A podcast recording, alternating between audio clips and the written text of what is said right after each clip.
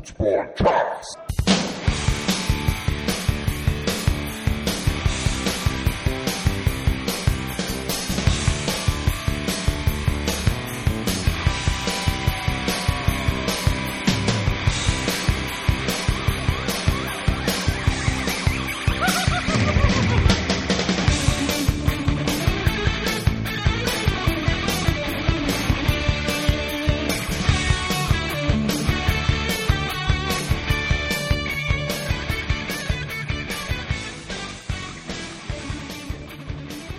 سلام همه شما شنونده های فوتبال کست. شما دارید به صد و بیستمین قسمت فوتبال کست، پادکست فوتبال اروپا گوش میدید. یه هفته دیگه در کنارتون خواهیم بود. این برنامه کلی براتون صحبت داریم از لیگ انگلیس که کلی شلوغ پلوغ بوده، تو لیگ آلمان، ایتالیا که میلان دوباره رفته بالا، تا اسپانیا که رقابت‌ها به شدت نزدیکه.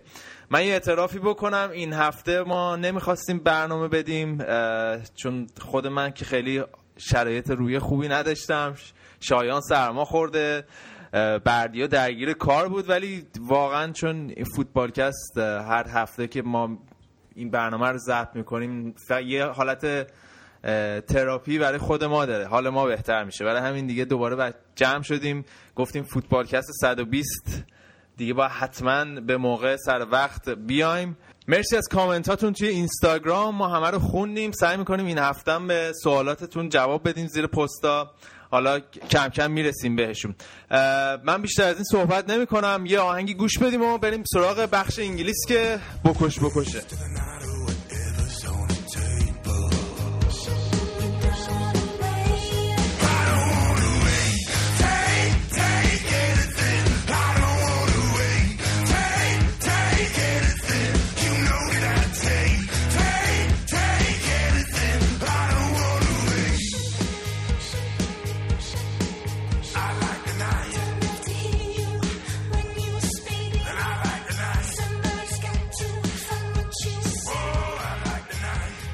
خب بریم سراغ دوستان، رفقای گرام همه هستن. با بابک شروع میکنم. بابک چطوری؟ اسباب کشی چطور بود؟ الان مستقر شدی جای جدید؟ سلام رضا، منم سلام میکنم خدمت همه. ولی مستقر شدم ولی امکانات الان در حد صفره توی خونه. فعلا در حد اینکه یه توشکی هست و یه میزی که بشی پشتش نشست و فوتبالکست رو ضبط کرد. داشت نیمرو میزدی ها؟ آره الان اولین در حین فوتبالکست هم اولین غذایی که توی خونه جدیدم پختم هم دارم میخورم. نیمروی هم نیمرو خوبی هم شده، اصلی هم. خب خیلی خوب آقا بریم سراغ شایان. شایان هم سرما خورده، این هفته برامون پیام بهداشتی هم داشت در مورد آداب معاشرت وقتی سرما خوردین. لطفا شایان جان فرهنگ سازی هم بکن. سلام میکنم خدمت همه فوتبال کسی عزیز. آره خب یه سری آدم سه نقطه اینجا یارو سرماخورده دست میده، آخرش همین مبتلا میشیم دیگه. البته من از صبح دارم با زنجبیل میرسم به خودم که برنامه رو امشب گز دست ندم. دمت گرم دمت گرم. بریم سراغ آریان. آریان خسته چطوری؟ سلام میکنم خدمت همه دیگه. رزشون که آمار همه رو میدی، زندگی همه رو دیگه. من تازه از کار اومدم. آه تو آمار ندی؟ آره چه خبره؟ آم بده یه دو تا آمار دیگه. من تازه از کار اومدم خستم. شایان جون برای شما من اون ذهن زیبا تو تحسین میکنم. محبت داری. خیلی خوب آقا بریم سراغ بردیا. بردیام از هفته قبل که کارت آبربانکش گم شده بود اینا، مثلا که ظاهرا پیدا شده، توی مترو تحویل دادم بهش. بردیا جون تبریک میگم، بیا وسط. رضا پیگیر میری یا همه چیزو گفتی؟ سلام تموش. آقا شماره کارتم بی زحمت اعلام کن. یازده.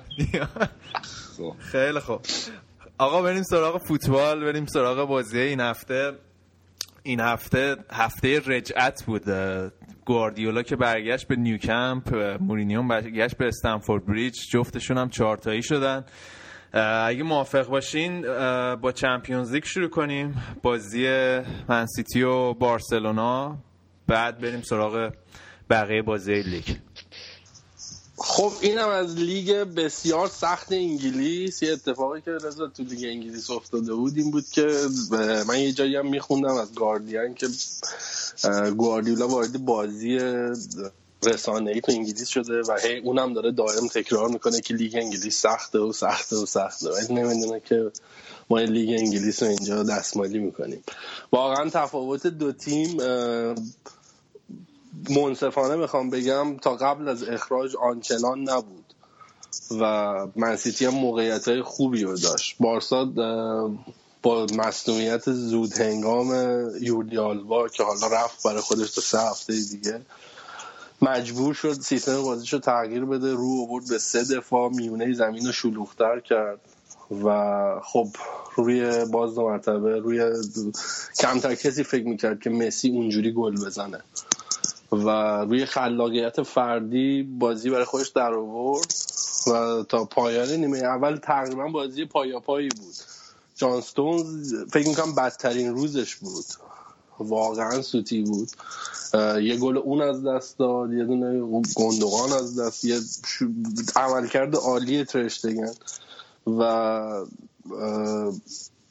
بازی واقعا به دو پارت تقسیم میشه. من دارم میخواد تو هم راجع به منسیتی صحبت بکنیم، بریم تو پارت دوم. پارت اولش منسیتی تونست با در نظر گرفتن شرایط نیوکمپ که اومده توی ورزشگاهی که به هر حال میهمانن وضعیت خوبی رو نداشتن، چند تا بازی بود نبرده بودن، اومدن بازی خوب خوبی رو انجام دادن. ولی خب بازی یه جایی به بعد ورزش برگشت و بارسا تونست نهایت آره. استفاده رو ببره. آره همونطور که حالا گفتی اشاره کردی خیلی راحته که بعد از این باخت چهار هیچ گواردیولا خیلی اومدن جو گرفتشون، گفتن آره گواردیولا خیلی ساده لوحانه تیمو چیده بود یا شکست تحقیرآمیزی بود و خیلی هم مطبوعات انگلیسی باهاش درگیر شدن سر این قضیه. ولی مسئله که هست همونطور که گفتی اگه بازی رو نگاه میکردی به نظر من گواردیولا ترکیب درستی چیده بود، یعنی کاری که کرده بود دیبروینه رو به عنوان نه کاذب گذاشته بود، خیلی نزدیک با سیلوا بازی میکردن، از سرجیو آگیرو استفاده نمیکرد و توی حمله تیمش رو سه چهار سه چیده بود. وقتی توی فاز حمله بودن زابالتا از در واقع دفاع اضافه میشد به خط هافک و کاملا اون وسط خط هافک بارسلونا رو دوچار مشکل کرده بودن، یعنی تا دقیقه پنجاه و دو که حالا براوو اخراج شد بازی به نظر من کاملا پایاپای بود، یعنی کاری که هر تیمی نتونسته بود این فصل، یعنی خیلی وقته که هر تیمی نتونسته توی نیوکمپ بکنه به غیر از حالا بگیم اتلتیکو مادرید که بیان توی نیوکمپ یه بازی پایاپای چه از لحاظ موقعیت چه از لحاظ مالکیت توپ ارائه بدن.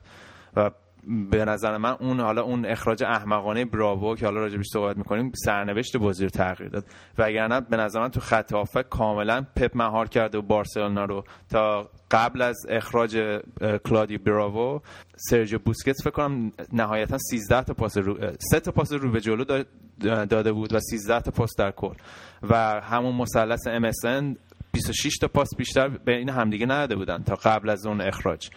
و نیمار از ده تا پاس پاسی که داده بود فقط شش تا پاس سالم داده بود و کلا اون حرکت براوو به نظر من سرنوشت بازی رو عوض کرد و شاید اگر اصلا اگر اون لیز خوردن فرناندین نبود اصلا سرنوشت بازی یه جور دیگه رقم می‌خورد. و خب فرم فوق‌العاده مسی که اصلا نمیتونی در واقع منکرش بشی، ولی به نظر من پپ بدشانس بود تو این بازی و شاید درسته حالا اواخر به بازی دیگه منچستر سیتی از لحاظ روحی واقعا افت کرده بود، همینجوری داشتن اشتباه پشت اشتباه انجام میدادن و یادآور تیمای پلگرین توی جلوی بارسلونا بود. ولی به نظر من اون پنجاه دقیقه اول نشون داد که منچستر سیتی تیمش خیلی رشد کرده، خیلی پخته تر بازی میکنن جلوی تیم مثل بارسلونا. و حرفی هم که پپ زد آخر بازی این بود که خودش گفت من از عملکرد تیمم راضیم، ما باید بدونیم ما تیم نوعی هستیم، باید بدونیم از کجا اومدیم و داریم کجا میریم. و اون پنجاه دقیقه اول به نظر من خیلی بازی قابل قبولی بود منچستر سیتی. یه انتقادی هم که هست اینه که بازی رو به عقب منچستر سیتی و همین چون تو این هفته گذشته خیلی صحبت شد راجع به همین نقش دروازه‌بان که گواردیولا نقش سویپر هم میخواد از دروازه‌بان. به نظر من یه مقداری زیاده روی بود تو بازی رو به عقب، یعنی چون براوو حالا یه سوتی داد، این سوتی براوو هم نبود در اصل، از میام جانستونز شروع شد، ولی تو مقاطعی از بازی تا قبل از اخراج براوو تو پاسای رو به عقب، چون براوو یکی دو تا سوتی دیگه هم داد، این خیلی منطقی نیست برای تیمی مثل سیتی.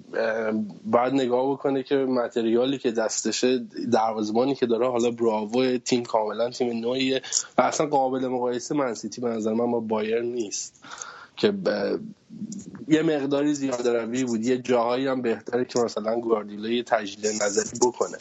این حمله زیادی هم که تو خودت گفتی تو این هفته شده بود، خب بیشترش راجع به همین نقش دروازه‌بانا تو تیم گواردیولا که خب این فلسفه گواردیولا. ما به هر حال این فشار روی کلودی براوو تا آخر فصل خواهد بود. به هر حال این جایگزین یکی از کاپیتانای تیم ملی شده و همه صحبتی که بود گفتن آقا این بازی با توپش خوبه و من چند هفته پیش گفتم با بازی با توپش اونقدر خوب نیست و بازی هم نشون داد که واقعا اونقدر مثل یه دروازه‌بانی مثل نویر نیست که از قابلیت بالای با توپ برخوردار بشه و حالا ما باید ببینیم چه جوری میشه دیگه، ولی این فشار هم که گفتم روی براوو خواهد.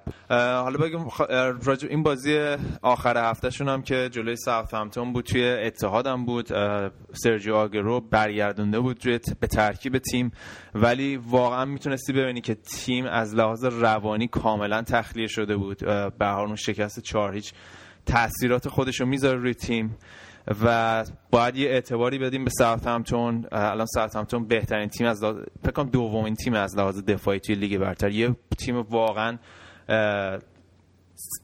از لحاظ دفاعی واقعا سازماندهی بالایی داشتن، فشار بالای زمین گذاشتن، هم از بالا دفاع می‌کردن و هم خیلی خوب خط دفاعیشون رو حفظ کردن تا آخر بازی با تمرکز بالا.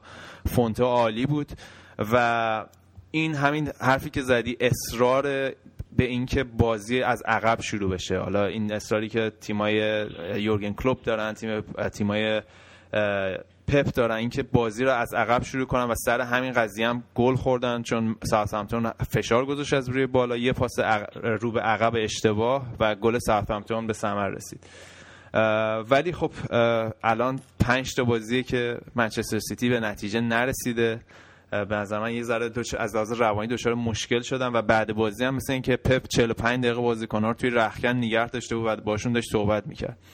حالا خیلی دوستان بدم توی رختکن بهشون چی گفته بود، ولی الان با این امتیازهایی که از دست دادن منچستر سیتی رقابت امید و رقابت هرچی تنگتر کردن توی بالای جدول دیگه. آقا من حالا این بازی منچستر سیتی با آرسنال نگاه می‌کردم، واقعا به نظرم اصلا اشتباه‌های مدافعای منچستر سیتی واقعا کشنده بود، ولی برای من سواله که مگه پپ گواردیولا با ویکتور والدس کار نکرد تو بارسلونا؟ چطور اون موقع اینقدر روی بازی با پای با دروازه‌بان عادت می‌بینی تاکید نداشت، خود فکر کنم بد عادتش کرده نویر. ولی حالا از این بازی بگذریم، چون بازی برگشتش هم حالا همین به زودیه، حالا میتونیم بیشتر صحبت کنیم. رضا ببینیم امروز طرفدار کدوم بودی؟ الان الان مغمومی، خوشحالی، شیری، روباهی، چیه داستانه؟ نه من دل خب همیشه طرفدار چلسی ام، ولی داشتم این بازی سعی می‌کردم از دید ناظر بی‌طرف نگاه بکنم، ولی خب همیشه بردن منچستر یونایتد توی استنفورد بریج حال میده دیگه، حالا مربیش چه فرگوسن باشه، چه دیوید مویس باشه، چه مورینیو باشه. نه ولی به نظر میاد یه خود اذیت شدی چهار تا مدنیا خورده. اذیت نه، خیلی اذیت نشدم، چون وقتی یه تیمی دقیقه ثانیه سی گل میخوره فکر کنم دیگه کلا گیم پلن اون میشاشه تو گیم پلن اون مربی دیگه کلا، و واقعا اشتباهات دفاع منچستر یونایتد فاجعه آمیز بود تو این بازی. حالا اون گلی که پدرو زد فکر کنم یعنی یک گل واقعا آمات... دفاع کردن منچستر یونایتد آماتورترین دفاعی بود که من توی این سالهای اخیر دیده بودم. دیلی بلیند و اسمالین که کلا گیج می‌زدن، اریک بایلی همینجوری داشت نگاه می‌کرد مثلا این دوتا دارن چیکار می‌کنن و یه شوره، فقط نیاز داری تو یه شوره بد داشته باشی جلوی یه تیمی که پر از انگیزه است، پر از اینه که میخواد خودش میخوان خودشونو ثابت کنن به تو و بقیه داستان که حالا راجع بهش صحبت میکنی. خب حالا رضا، این کنته از وقتی که اون دفاع سه نفره که خودش توش استاد رو تو چلسی پیاده کرده گل نخورده. یه نکته جالبی هم کسش تو این خط دفاعی سه نفره کیهیل، آسپلیکوئتا و داوید لوئیز. آسپلیکوئتا یه دفاع وسط تخصصی نیست، قبلا دفاع راست بازی می‌کرده. آره، راجع راجب سیستم سه چهار سه چلسی که مفصل هفته پیش صحبت کردیم و مزایاش، ولی خب این بازی اگه میدیدی چلسی کاری که میکنه نبرد نبرد میانه زمین همیشه برنده است و اون ترکیب در واقع اون زوج کانته و ماتیچ انقدر فشار رو از خط دفاعیشون برمیدارن، انقدر خوب پروتکت میکنن اون دفاع سه نفره رو که من تو این سه تا بازی اخیر که دیدم اونقدر اصلا دفاع چلسی اکسپوز نشده، اونقدر مورد فشار قرار نگرفته و اون فاکتور خب دیوید مو...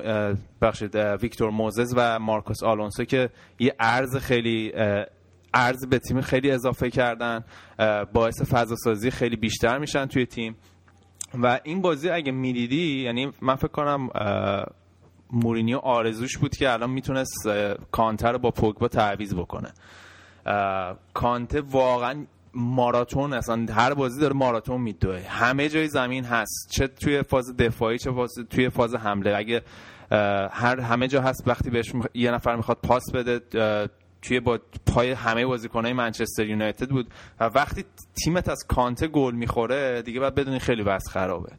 و هفته پیش گل بدی هم و هفته پیش به به این نکته اشاره کردیم که این ترکیب سه چهار سه باعث شده که حرکات رو به جلوی کانته خیلی بیشتر بشه و تقریبا داره تبدیل تبدیل میشه به یه مهاجم باکس تو باکس و این گل چهارم قشنگ تجلی این قضیه بود که چقدر کانته جلو رفت و با چه اعتماد به نفسی هم تو سر توپ زد و گل زد. یعنی اصلا یه واقع من خودم دهنم وا مونده بود که کانته میتونه اینجوری گل بزنه. ولی خب از اون طرف خط هافبک منچستر یونایتد رو نگاه کن، یعنی فلینی که اصلا حالا داشتم به بابک میگفتم جنازه شوانشتاگر رو الان بذاری از فلینی بهتره. حالا شوانشتاگر نه، مایکل کریک مایکل کریکی که وسط هفته جلوی فنرباخچه خیلی خوب بازی کرده بود، به بهترین نحو ممکن تو پخش کنی میکنه، خیلی باهوشه. من نمیدونم چرا این اصرار داره از فلینی استفاده کنه و به نظر من اصلا هر بازی که اینو میذاره قشنگ پاشنه آشیل تیمه و مخ و فکر کنم روان همه طرفدارای منچستر یونایتد. از اون طرف پوگبا رو میدیدی که گم بود کلا توی نود دقیقه، معلوم نیست تکلیفش چیه توی فاز دفاعی که خیلی فضا میداد به بازیکنای من چلسی، توی فاز حمله هم که اصلا حمله نقل توپش اونقدر خوب نبود. البته پوگبا این هفته جلوی فنرباخچه از زندانی هم کرده بود. آره جلوی فنرباخچه که خیلی خوب بازی کرد، گل زد، پاس گل فکر کنم داد. ولی برای یه بازیکنی وقتی صد میلیون پول میدن ازش انتظار دارن توی این بازی‌های حساس سرنوشت بازی رو تغییر بده، نه بازی یوروپا لیگ جلوی فنرباخچه و انتظارها ازش خیلی بالاتره. بعد از این بازی فکر کنم مورینیو توی پنجره نقل و انتقالات به هر دری بزنه که یه هافبک دیگه بگیره برای تیمش، یه هافبک دفاعی خیلی خوب بعد برای این تیم بگیرن، چون واقعا خط هافبکشون داغونه به نظر من. خیلی فضا میدادن به بازیکنای چلسی، قشنگ بازیکنای چلسی خیلی موقعیت داشتن که پاسکاری کنن، توپ زیر پاشون بود، هر کاری می‌خواستن می‌کردن. از اون طرف تا توپ میرسید به بازیکنای منچستر یونایتد می‌دیدیم که بازیکنای چلسی چجوری دارن فشار می‌ذارن، اصلا فرصت نفس کشیدن بهشون ندادن. توی خط حملم که تفاوت نبرد به در واقع زلاتان و دیگو کاستا بوده. به نظر من زلاتان داره تبدیل میشه به یه مشکل برای منچستر یونایتد و یه هدیه بود به نظر من برای کنته تو این بازی زلاتان، چون به راحت ترین نحو ممکن میتونستن مارکش کنن این دفاع در واقع این دفاع سه نفره. خیلی خوب کیهیل از پس زلاتان بر اومد. اینو که میگی من یه سی آدم زلاتان با تمام این خفن بودنش پنج سال پیش که جه پنج سال جوانتر هم بود، اون سالی که یووه برای اولین بار بعد کالچوپولی قهرمان شد با همین کنته، یه ببینه باخته داشتن. میلان هم اون موقع آخرین فصلی بود که همچنان تیمش رو فرم بود، اون دیگه نسل پا به سن گذاشتنشون بودن و زلاتان تییاگو سیلوا هم هنوز تو آ س میلان بودن. بعد تو بازی رفت و برگشت جلوی یوونتوس همین خط دفاعی سه نفره کیلینی، بونوچی، بارتزالی کامل زلاتان رو مهار کردن، یعنی هیچ چیز شما تو صد و هشتاد دقیقه زلاتان نمیدیدی. الان این بازی دقیقاً همین بلا رو سرش آورد. دقیقاً. و وقتی من فکر کردم اگه دف... وقتی دفاع سه نفره میچینه زلاتانی که پنج تا بازی گل نزده رو میذاش روی نیمکت، رشفورد رو میذاش روی در واقع نوک خط حمله، از اون فو از دوندگیش از فراراش پشت مدافعای تیم استفاده میکرد، مارشیال هم میذاش سمت چپ. ولی کاملا زلاتان سرعت تیم آورده بود پایین و خیلی خوب گری کهیل و دیوید لوئیس از پسش بر اومدن دیگه. از اون طرف به نظرت این ببخشید این وینگرهای منچستر مارشال و جسی لینگارد جسی لینگارد اینا بزرگنمایی نشدن یه مقدار؟ به نظر من اینا در واقع وینگرای مورد علاقه این مورینیو نیستن. مورینیو وینگر مورد علاقه‌ش یه بازیکنیه مثل ویلیان، یه بازیکنیه مثل مالودا برفرض، وینگرای کلاسیک. و اینا به نظر من وینگرای کلاسیک نیستن که بتونن اونقدر ارز به تیم منچستر یونایتد بدن. برای همینه که مورینیو هنوز نتونسته روبن دیگه مثلا روبن دقیقاً مثلا.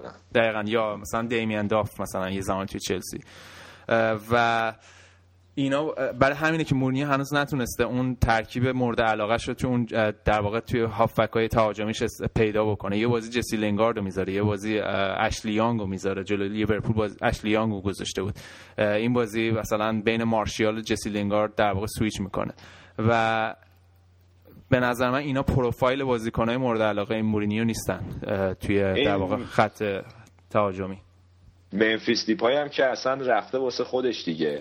منفیس دیپای هم آره دیگه تو لیست هجده نفره هستش الان، نمیدونم بعد نگاه کنم. ولی کلا منفیس دیپای هم منفیس دیپای هم یه بالوتلی خفیف داره تو خودش، یعنی خیلی جا داره اشاره کنیم که برای مارشال و منفیس دیپایی که میگی مورد علاقه مورینیو نیستن حدود صد تا درجه مجموع فکر کنم. آره دیگه آره.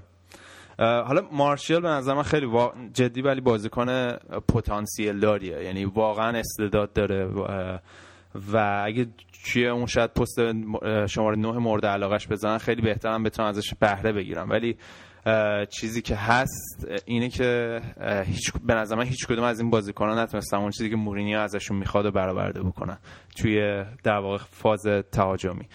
اما اگه بخوام راجع به فوروارده چلسی صحبت بکنم، این بازی بازی بود که فکر کنم ایدن هازارد بیشتر از همه میخواست به مورینیو ثابت بکنه که چه بازیکنی هستش و به خاطر تاکتیکای مورینیو یه فصل میخواست بگی که به خاطر تاکتیکای تو بود که من یه فصل نتونستم خوب در واقع رو فرم باشم. و گفتیم رو صحبت کردیم که این سیستم سه چهار سه چجوری باعث شده که هازارد یه بازیکن کاملا سویپر و آزاد باشه توی در واقع فاز تهاجمی چلسی. بعضی وقتا سمت چپه، بعضی وقتا جلوتر از کاستا داره بازی میکنه و این بازی واقعا داشت از بازیش لذت میبرد. یعنی همه کار کرد دیگه، دریبل زد، گل زد، پاس گل داد و فوق العاده بود ایدن هازارد تو این بازی. و باید یه همونطور که گفتیم یه اعتبار اساسی بدیم به کنته به خاطر اینکه تونست تونست دوباره بهترین فرم هازارد ازش بگیره. و دیگو کاستا هم که درست گل نزد ولی فکر کنم تفاوتش با زلاتان دقیقاً همین بود که توی همین بازی بدون توپش انقدر فضا برای هازارد و باز بقیه بازیکن‌های چلسی ایجاد کرد که تونستن از این فضاها بهترین استفاده رو بکنن و به گل برسن.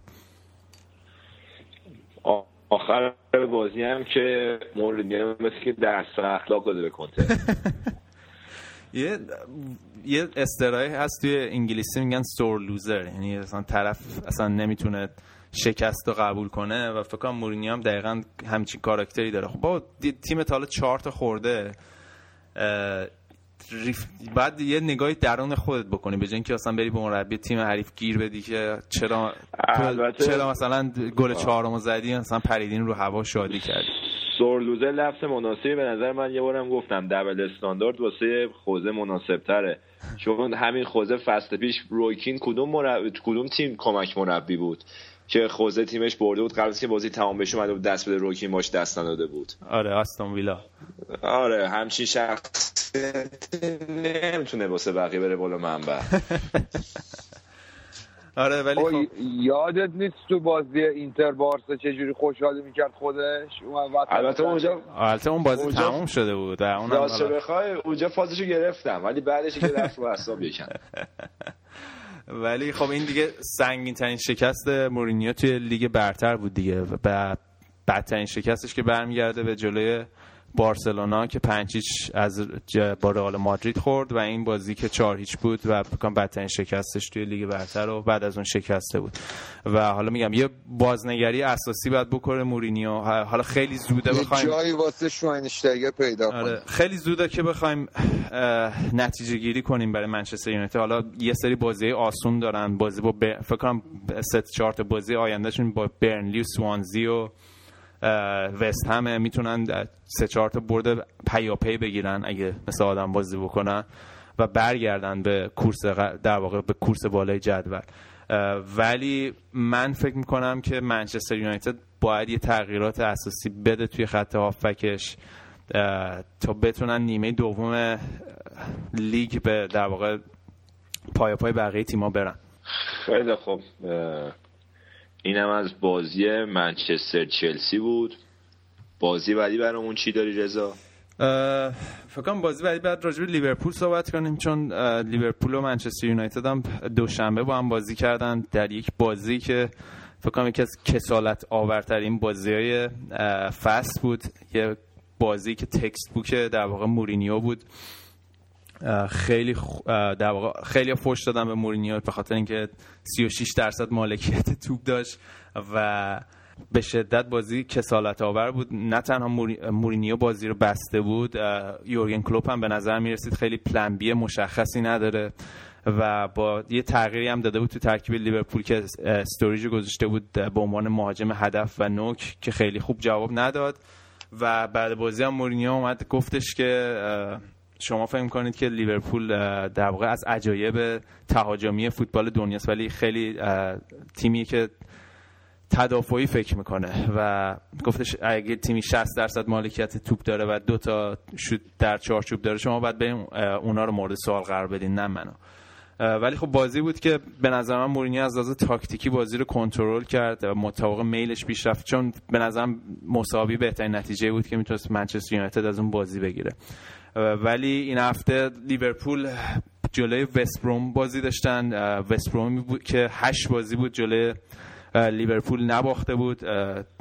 مربی وست بروم تونی پیولس معروف، تونی پیولسی که اون فصلی که سوارز در واقع توی لیورپول بود و داشتن پای با پایا پای منچستر سیتی برای قهرمانی می‌جنگیدن، آخرین لحظه گذاشت توی کاسه لیورپول رو سه سه کرد و یه خنده شیطانی بعد بازی هم سر داد. فکر کنم طرفدار لیورپول هیچ وقت اون بازی یادشون نره. و این بازی واقعا، حالا میخوام از اصطلاح دلنواز استفاده کنم، بابک بیاد تصدیق کنه، ولی لیورپول واقعا دلنواز و دل چشم نواز هر چی میخوای اسمشو بذاری بازی میکنه و از آن زیباترین تو دل برو تو دل برو یعنی واقعا زیباترین فوتبال و توی لیگ برتر به نظر من الان داره لیورپول. ولی آره میگم حالا برگردیم به بازی وست برومویچ. اون در واقع اون خط تهاجمی لیورپول، همون ترکیب فرمینیو کوتینیو که واقعا جواهر وسط زمین برای لیورپول همه کار میکنه، هوش بالاش، پاس پاسکاری فوق العاده، یعنی پاسایی که میندازه، شوتای از راه دوری که میزنه، مانع فوق العاده است. و میون کلمن همیشه بردیا میگفتم اینتر اینو مو فروخت به لیورپول زمان اینتر حرف نمیخورد زیاد. نه زیر دست رافا بود دیگه، زیر دست رافا سوخت شد. اون موقعی هم که تو اینتر بود هی سه چهار دفعه قرضش دادن این ور اون ور رفت و برگشت، اینا هر کاری کردن تو اینتر رو نیومد. ولی خب آره یعنی واقعا جواهره. یعنی بازی با وست بروم هم میدیدی تا بیست دقیقه واقعا لیورپول آچمز شده بود، همه طرفدار لیورپول کلافه شده بودن. تونی پیولیس اون دفاع مستحکم همیشگیشو چیده بود و انگار هیچ رای پیدا نمی‌کرد. ولی یه صحنه، یه در واقع کوتینیو یه جا خالی داد پاس میلنر رو و بازی رو به جلو رو شروع کردن و روی پاس در واقع فرمینیو مانع یه گل خیلی قشنگ به ثمر رسوندن. و نکته که راجع به لیورپول هست این که این ترکیب انقدر این بازیکن‌ها خوب با هم مچ شده، انقدر بهش میگن فوتبال فری فلو، فارسیش میشه جریاندار روون، بهترین کلمه است، شناور شناور, شناور. انقدر این فوتبال شناور زیبایی ارائه میدن که فکر کنم واقعا دیگه جایی برای استوریج توی نوک خط حمله لیورپول نباشه، یعنی سیستمی که یورگن کلوپ داره ارائه میده. و چیزی که هست اینه که بعد از این مصدومیت‌ها و این مشکلات فیزیکی که داشت، به نظر من روزهای استوریج توی لیورپول و زیر یورگن کلوپ خیلی آینده براش خیلی خوب نخواهد بود. زیر یورگن کلوپ زیر دست من چون به نظرم قابل درکی که اگه زیر یورگن کلوپ من خوبی نداشته باشه خراب این ویرایشاتم بابک جان، مرسی. ولی استوریج رو گفتی من ناراحت شدم، من همه عشقم این بود این گل بزنه و رقص تو مخیشو اجرا کنم. رقص تو مخی، آره. ولی آره خب کلا بازی جالبی بود، بازی با وست بروم، مخصوصا اینکه دقایق آخرم لیورپول یه گل خورد و خیلی با استرس بکنم نگاه کردم بازی ده دقیقه آخر بازی طرفدار لیورپول. خیلی خب رضا، حالا این هفته اگه رضایت بدی انگلیس رو با همین زمان اندک ببندیمش بریم سراغ لیگ‌های دیگه. آره فقط قبل از این که بریم من اینو بگم که آرسنال و میدلزبرو رو مساوی کردن، صرف صرف بازی بود که من باید یه ان... من انتقاد هفتگیمو باید به ونگر بکنم، یعنی شب خواهم نمیبرم. این که وسط هفته جلوی تیم مثل لودوکرس کدوم بود شیش... ترکوندنشون با تمام قوا رفتن و این بازی قشنگ از لحاظ فیزیکی و ذهنی تخلیه شده بودن و خیلی در واقع آرسنال همیشگی نبودن. هفت چند تا بازی متوالی بود برده بودن و ونگر می‌خواست که کام هفتمین برد متوالیش بود حتما بگیره، ولی متاسفانه مسئله عدم خلاقیت توی آرسنال موج میزد، مخصوصا با نبود سانتی کارزولا که در نبودش و ندادن اون پاسای رو به جلو و از عقب باز و نبودن بازیسازی از عقب آرسنال کاملا به مشکل خورد. و باید یه اعتبار اساسی به پیتر چک بدیم که توی این بازی فوق‌العاده بود، سیوای عالی داشت و مارک شواتزر توی در واقع برنامه میچ آف دی گفت هنوز که هنوز به نظر من پیتر چک بهترین دروازه‌بان لیگ برتره. فقط یه با تاتنهام و برنموث هم مساوی کردن، تاتنهامی که میتونست از این فرصت استفاده کنه، یعنی چند هفته است که میتونه این فرصت استفاده بکنن برن صدر جدول با تساوی منچستر سیتی، ولی دو هفته است پشت سر هم دارن مساوی میدن. و لستر سیتی که بعد بگیم توی چمپیونز لیگ با نه امتیاز الان صدر جدول هستن، توی این بازی هم یه کامبک خیلی خوب داشتن، توی لیگ سه یک کریستال پالاس رو بردن که گلای خیلی قشنگ زدن، هم گل موسی هم گل فوچسا، حتما ببینین اگه تونستین. و فعلا اوضاع برای لستر رانیری هم خوبه تا حالا هفته‌های بعدی که ببینیم چی بشه. من این هفته رضایت میدم، لیگ انگلیس رو بیشتر از این صحبت نمی‌کنیم که وقت بدیم برای تیم‌های دیگه و لیگ‌های دیگه بیشتر صحبت کنیم. یه استراحتی بکنیم بریم سراغ لیگ آلمان که هفته پیشم راجعش خیلی صحبت نکردیم، هفته این بابک برامون شده.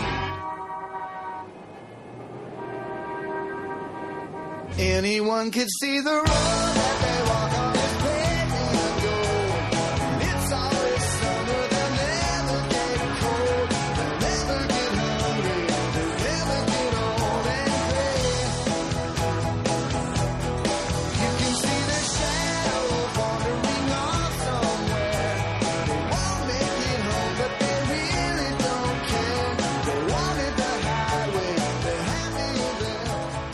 خب بریم سراغ بوندسلیگای آلمان و بخش آلمان. بابک جون نیمرو رو زدی؟ بله بله نیمرو رو زدم، نونم انداختی ته بشقاب اینجوری. بله زدم ته بشقاب همشین. خیلی خوب، اصلا عشق نیمرو آره. اون اصلیه که اون تشمونده عالیه نوخومو آره. آقا بریم سراغ آلمان ببینیم چه خبره، هفته پیشم که نبودیم. این هفتم که من فرض بر این گذاشتم که اسباب کشی این بساطا بود، خیلی فوتبال نرسیده ببینیم. ولی از هفته پیش بعضی بهتره، ولی خب. همچنان خودم راضی نیستم از خودم. آقا یه نگاهی به جدول بندازی، الان همونطور که شایان با شایان داشتیم صحبت می‌کردیم، چه خبرتون لیگ؟ حالا بایر مونیخ که دیفالت همیشه اوله، ولی لایپزیگ و هم هرتا برلین و هافنهایم و کلن و اینا چی میگن بالا؟ چه خبره؟ والا من الان اولین فرصت میخواستم بگم که سر بازی لیورپول منچستر میخواستم بگم، گفتم قشنگ تو بخش آلمان بگم که خیلی هم نتونید اعتراض کنید. واقعا خب شما یه بازی در سطح و کیفیت لیورپول منچستر یونایتد نمیبینید تو لیگ آلمان. واقعا فوتبال خسته کننده و اینه، فوتبال جذاب و دیدنی اکثر این بازی‌ها رو می‌بینید. ولی حالا این حرفی که می‌زنه خب به نظر خود منم یه چیز نگران کننده است برای لیگ آلمان. خب تیمایی که توقع میره که بیان و بایر مونیخ خب یه جورایی حالا چالش کنن به عبارتی، یا مثلا براش رقیب باشن، الان امسال خیلی دارن ضعیف عمل می‌کنن، به خصوص دورتموند یه دو سه هفته است که داره نتیجه بد میگیره. از این امتیاز دست دادن بایان اصلا استفاده نکرده تو این فصل. منتها خب نکته دیگه راجع به تیم بالای جدول که هست، خب الان این لایپزیگ خب یه تیمیه که خیلی واسش هزینه شده، یعنی یه تیمیه که بالا نمی میتونم مثالش رو توی لیگای دیگه پیدا کنم، ولی یه تیمی که اومده خب با یه سرمایه‌گذاری خیلی بالا و قاعدتاً باید تو همون هفت هشت تیم از بالای جدول هم احتمالاً آخر فصل تموم کنه با توجه به هزینه‌ای که کردن تو طول این فصل. منتها خب تیم‌های آلمانی این هفته خیلی خوب نتیجه گرفتن توی لیگ قهرمانان. حالا قبل از اینکه بخوایم وارد لیگ آلمان بشیم، بایرن که بازیش جلو آینهوون برد بعد چند تا بازی ضعیف و باختشون جلو اتلتیکو، میتونستن این بازی رو ببرن. یکی از مشکلایی که بایرن به نظر من الان چند وقته باش درگیره فرم گلزنی توماس مولره. توماس مولر فوتبالش افت نکرده از نظر نوع پاسایی که میدن، نظر جاگیریایی که میکنه. منتها من واقعا نمیدونم که چه اتفاق واسه توماس مولر افتاده که یه مقداری اون زهر همیشگیشون نداره توی این فصل، به خصوص بعد از چند برنامه پیشم گفتم از اون پنالتی که جلو اتلتیکو تو نیمه نهایی لیگ قهرمانان از دست داد، اون زهرداریشو دیگه نداره. بابا که عزیز، البته توماس مولر هیچ وقتم رونالدو نبوده ها که همچین میگی روند گلزنی و اینا، یا یکی دو فصل کلا خیلی خوب بود بعدش هم دیگه همیشه یه معمولی رو به خوب بوده. چی میگین واسه مورد؟ نه آقا، اولا که بازیکنی که تو دو تا جام جهانی یازده تا گل زده بازیکنی نیستش که مال یه فصل و دو فصل باشه، و بازیکنی که تو فینال لیگ قهرمانان گل زده، بازیکنی که تو مقاطع حساس همیشه به داد تیم رسیده، مثل کریس رونالدو که نیست یه پنالتی بزنه پیرن در بیاره. آی من واسه تیمم لیگ قهرمانان بردم. آقا زنی تو ولی... که اونقدر ملاک نیست که. الان کلوزم صد و شش تا گل تو جام جهانی زده، تو باشگاهی یا اینا مگه چی بود؟ صد و شش تا که حالا واسه جام جهانی شانزده اتفاقم زده، ولی حالا این حرف تو یعنی مارادونا و پله و اینا بازیکنای خوبی نیستن. آمار به نفع بابک ها، یعنی توماس مولر فصل پیش بیست تا گل زده، پنج تا پاس گل داده، یعنی بیست و پنج تا بازی توی بیست و پنج تا گل تاثیر مستقیم گذاشته توی سی و یک بازی. آقا ما هر چی دیدیم ما توماس مولر رو زیاد نیستیم. نه توماس مولر بگوشه. من نظر توماس مولر یه بازیکن بد استیل باهوشه. قبول داری خودت؟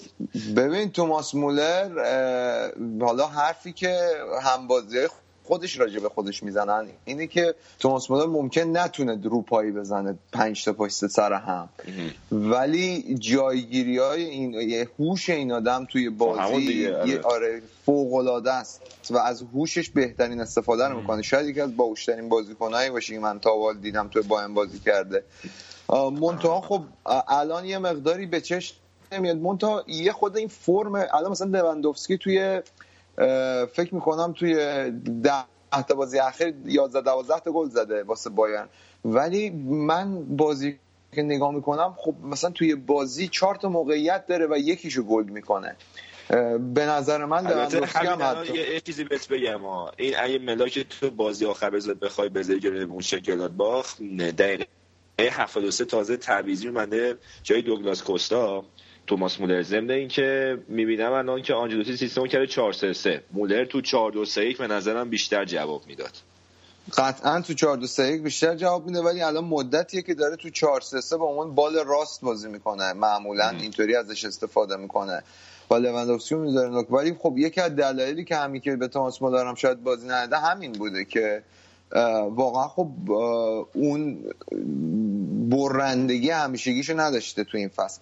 منتها به نظر من هنوزم امضای آنجلوتی رو روی این بایر نمیتونی ببینی، هنوزم که هنوزه یه مقدار یه چیزایی احساس میکنی نسال دوره گواردیولا تغییر کرده، ولی بیشتر در جهت متاسفانه در جهت منفی بوده. به نظرم سازماندهی دفاعی تیم یه مقداری با اینکه من توقع دارم از آنجلوتی که بیاد و تیم از نظر دفاعی قوی ببنده، بایرن خب عملاً گل زیاد خورده، بایرن چهار تا گل خورده توی هشت بازی گذشته، در حالی که توی نیم فصل اول فصل پیش تو کل نیم فصل هفت گل خورد. یه و... خود از چغری تیم کم شده اصلا. آره یه خود از چغری تیم کم شده. مونتا خب آنجلوتی به نظر من یه ذره سبک کاریش هم نگاه کنی با گواردیولا متفاوته. گواردیولا خیلی سریع جا میفته توی تیماش، حداقل تو منچستر سیتی و بایرن که نگاه کنی و بارسلونا غیر از اون بازی اول که باخت خیلی محکم وارد میدون شد. ولی آنجلوتی با توجه به سابقه‌اش به نظر من نشون داده که مربیه که به مرور زمان تیماش بهتر و بهتر میشن. یه ذره باید فرصت داد به این بایرن، منتها تیمای دیگه اصلا از این فرصتی که بایرن در اختیارشون قرار داد به خصوص سورپان هیچ استفاده‌ای نکردن. چرا انقدر گل میخورن؟ ببین دورتموند چون این... یادم هفته پیش صحبت کردی گفت، یعنی آخرین باری که راجع به دورتموند صحبت کردیم بود که بحث اون سر این بود که اصلا دلشون برای هوملز تنگ نشده و این مدافع جدیدی که جوانی که آوردن خیلی خوب داره جواب میده، ولی هفته اخیر مثل این که خیلی راحت گل میخورن. آره دورتموند کلا بازی با اسپورتینگش که نگاه کردین هفته برد، قشنگ تو میدیدی که این تیم موقعی که تیم حریفو داره پرس میکنه توی زمین توی زمین خودش، ببخشید بچه یکی از همسایه های من دار رد شد بغل پنجره اتاقم صداش اومد سلام برسه بعد. ولی این دورتموند شما این پرس بالای زمین که میکنه، این تیم موقعی که تیم حریف توانایی اینو نداره که یه خط پرس اینا رو رد کنه و مثلا یه پاس بلند سالم بده، اینا خیلی خوب میتونن بازی رو کنترل کنن، توپو از تیم حریف بگیرن، موقعیت درست کنن. ولی نکته اینه که به محض اینکه اون پرس اول اون پرسشون تحت یه تیم باشه که بتونه چهار تا پاس سالم پنج تا پاس سالم تو زمین خودش بده و یه پاس کلیدی بده و از اون لایه اولیه پرس بیاد بیرون، نشون داده تیمشون خیلی ضربه پذیره و هر بار که اسپورتینگ میتونست از بیاد و با مدافعای دورتموند رو در رو بشه، یه جورای خط هافبک و خط تهاجمی دورتموند رو پشت سر بذاره، قشنگ میدیدین که آسیب پذیر دفاع دورتموند و این مشکل سال پیش هم داشتن، امسال هم تا یه حدی دارن. حالا البته خبر خوب برای دورتموند اینه که مارکو رویس بعد چندین ماه برگشته به تمرینات تیم و من فکر میکنم که خود حضور مارکو رویس از نظر وزنه روحی میتونه یه مقداری برای دورتموند موثر باشه، حالا خارج از بعد تکنیکی و تاکتیکیش. حالا بابک این داستان مارکو, مارکو رویس چیه؟ چرا انقدر مصدوم میشه؟ اینترنت پرسرعته یا چیه قضیه؟ نه این مارکو رویس یه مصدومیت از نوع کشال ران داشته سالهای سال و این مصدومیت از این مصدومیتایی بود که میشد مثلا حالا عمل نکنی و ولی مثلا با احتیاط بازی کنی، ممکنه مصدومیت برگرده. منتها فکر میکنم بعد از اینکه از تیم یواخیم لو خط خورد دیگه واقعا تیم پزشکی دورتموند به این نتیجه رسیدن که اینو بهتر یه درمون درست حسابیش بکنن. توی ماه می بود میشه گفتم اردیبهشت ما که دیگه تصمیم گرفتش که اون عملی که چندین وقت بود داشتن تعویق مینداختن و انجام بدن و کامل اون ماهیچه اون تاندون تحت شاقر رو گرفته رو کامل ریکاوری کنن و اینا. فکر میکنم این بار دیگه حداقل، حالا ممکنه بنده خدا بیاد تو زمین صلیبی پاره کنه، ولی دیگه این مسئولیت کشادران که سالهای ساله داره همش این بنده خدا هر دو, دو تا بازی میکنه مصدوم میشه، فکر کنم دیگه از این به بعد خیلی نبینیمش. آره، حالا از بحث دورتموند که بگذریم، فکر کنم یه ذره بر راجع به بقیه تیمام جا داره صحبت کنیم، مثلا تیمای بالای جدول و بیموردای بالای جدول هم برامون بگو. خب بی شخصیت ترین تیم تاریخ لورکوزن این هفته باز تو لیگ آلمان باخت جلو تاتنهام. خیلی بازی خوبی ارائه دادن از خودشون، منتها بعد آوردن نتونستن ببرن. اونا خب یه جورایی با این روند سینوسی که دارن تقریبا به همه ثابت کردن که نمیشه جدیشون گرفت. گلادباخ هم این هفته برد خوب جلو سلتیک داشت، اونا هم این فصل خیلی ضعیف بازی کردن، منتها گلادباخ تقریبا تمام بازی‌های سختش رو انجام داده و از اینجا به بعد احتمالی که نتیجه خوب بگیره خیلی بالاست. دورتموند هم این هفته شانس آورد که تونست یه مساوی از این گلشتات بگیره، دو هیچ عقب بود توی مقطع، سه یک عقب بود، تونست با گل دقیقه نود کریستیان پولیسیچ که این رسانه‌های آمریکایی هم پدر ما رو در آوردن، یه آمریکایی واسه تیم ملی آمریکا بازی میکنه، بازیکن هفده هجده ساله است، واسهشون گل زد و تونستن بازی مساوی کنن. شالکم یه تکونی به خودش داده، یه چند تا امتیاز واسه خودش جمع کرده، ولی خب تو لیگ اروپا وضعیتش فعلا خوبه. حالا من ببینم وولسبورگ چی میگه، رتبه شانزده بعد این همه بریز و به پاش و خرش کردن. وولسبورگ خب عملاً با فروش کوین دی بروینه یه جورایی نشون داد باشگاه خریدار نیست دیگه، بخوای حساب کنی یه باشگاه فروشنده است و جولیان دراکسلر هم اصلاً تمرکزش روی تیم وولسبورگ نیست. دراکسلر ما داشتیم پارسال می‌خریدیم، اینا جکسنش دیگه. آ خوب تردید دلش نمیخواد بیا لیگ ایتالیا، بیا لیگ ایتالیا. نه اتفاقا اتفاقا اینو که میگی نگاه کن، این فصل خودش مدیر برنامهش بیشتر چراغ سبز دادن، پشیمونه که رفته وولسبورگ. حالا کار ندارم به یوونتوس، ولی کلا کم خرید نکرده تو این سالا. آره وولسبورگ کلا خریدای درستی نکرده و فروشای درستی هم انجام نداده. حالا ماریو گومز براشون این بازی یه گل زد این هفته، ولی با این حال ماریو گومز و اینا اون دوران طلایی وولسبورگ که حالا اون دوره‌ای که قهرمان شدن، همین دوران اخیر رو میگم، اون دوره‌ای که با ماگات قهرمان شدن بس دیگه، ولی تو این دوران اخیر که خب تیم خوبی بودن واقعا، خب یه کوین دی بروینه داشتن و یه باستوستی که واسهشون خیلی گل میزد، باستوست رو فروختن و آره اونم خوب بود. آره بنتنر رو بنتنر که خب خدا رو شکر که اونو فروختن، ولی خب همین که یه تیم میره بنتنر رو میخره نشون میده که یه مقدار اینا از نظر هوش خریدی هنوز کارشون رو بلد نیستن. رو همین حساب یه سال تیمشون خوب بس نمیشه، میان بالا یه سال دو تیم بعد میبندن، میشه وضعیت الان که احتمالاً خیلی کار سختی هم خواهند داشت آخر فصل بخوان دراکسلر رو نگه دارن. از وقتی این فودکس واکن دستش رو شد اینا دیگه افتادن تو سرازیری. آره دیگه، آره. حالا میگید دراکسلر، من خودم فکر میکنم احتمال این که بره آرسنال از همه تیم‌ها بیشتره، خیلی سر صدای آرسنال زیاد سر دراکسلر. آره به استیلش هم میخوره. آره قشنگ ونگر پسنده. خیلی خوب، پس اینم بخش آلمان این هفته بود. یه آهنگی گوش بدیم بریم سراغ بخش ایتالیا ببینیم اونجا چه خبره، مثل اینکه میلان شروع پلوخ کرده.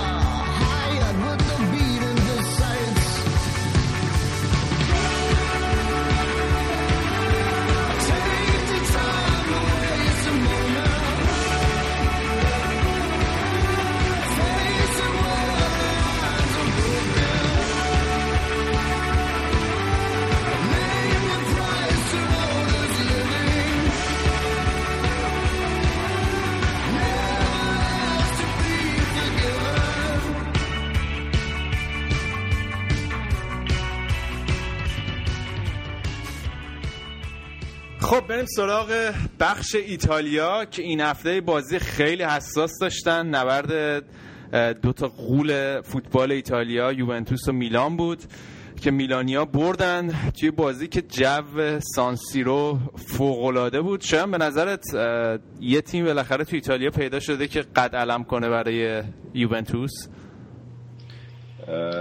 به این شدت که میگی نه، حالا بذار تو ادامه یه خورده مفصل‌تر بررسیش می‌کنم. اولا که داستان چیه که جو ورزشگاهشون یه دفعه انقدر خفن شد و همون در کنار دوباره بازی اینتریوه، این بازی هم دوباره یکی از پرفروش‌ترین رکورد چه میگن بازی‌های پرتماشاگر رو زد و اینکه مونتلا تیم رو آورده بالا، یه جور خوبی دارن رقابت میکنن.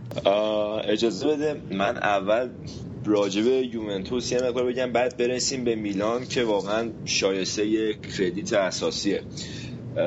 ببین یوونتوس به بلند این فصل تا اینجای کار خوب نتیجه گرفته، جز این دو تا وقتی که به تیمای میلانی تو سانسیرو داشته، یه مساوی هم جلوی سویا داشته تو چمپیونز لیگ. اما انتقادی که این فصل کلا بهش میشه اینه که نتیجه رو میگیره بدون اینکه زیبا بازی بکنه، چون همه طلبوا دارن که یوونتوس بعد چند سال سلطه تو سری آ بیاد مثل بایر مونیخ، بیاد مثل بارسلونا، رئال مادرید، بیاد رو حریف مسلط باشه، خیمه بزنه کامل تو زمین حریف. اما خب یوونتوس خیلی اونطوری نبوده تا اینجای کار، اما نتیجه رو خوب میگیره.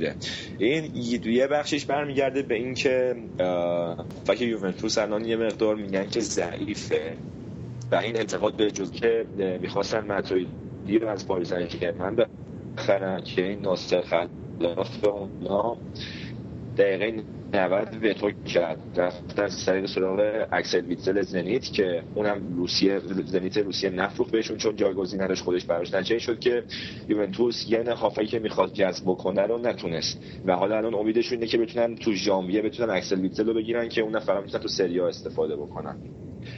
و حالا من سوای این امیدوارم که مارکیزیو که الان از مسئولیت برگرده، بیاد رو فرم بتونه نود دقیقه کامل بازی بکنه تا یه حدی مشکل خط هافبکشون برطرف بشه. تو این بازی هم که با اینکه خوب پاس کاری می‌کردن، از نظر مالکیت و تعداد پاس سرتر بودن از میلان، موقعیت هم خوب خلق کردن. منتهای مراتب خیلی من خودم نحوه بازیشون رو دوست نداشتم، همش توپا رو می‌ریختن رو دروازه، جناح سانت می‌کردن که به جایی نمی‌رسید. دوناروما هم خیلی عملکرد خوبی داشتش و یوونتوس تو خط حمله مقدار عقیم بود و میلان رو یکی از موقعیتایی که داشت این لوکاتلی پدیده امسالشون یه گل تمیز به بوفون زد و برای اولین بار بعد از سال دو هزار و دوازده تونستن یوونتوس رو ببرن.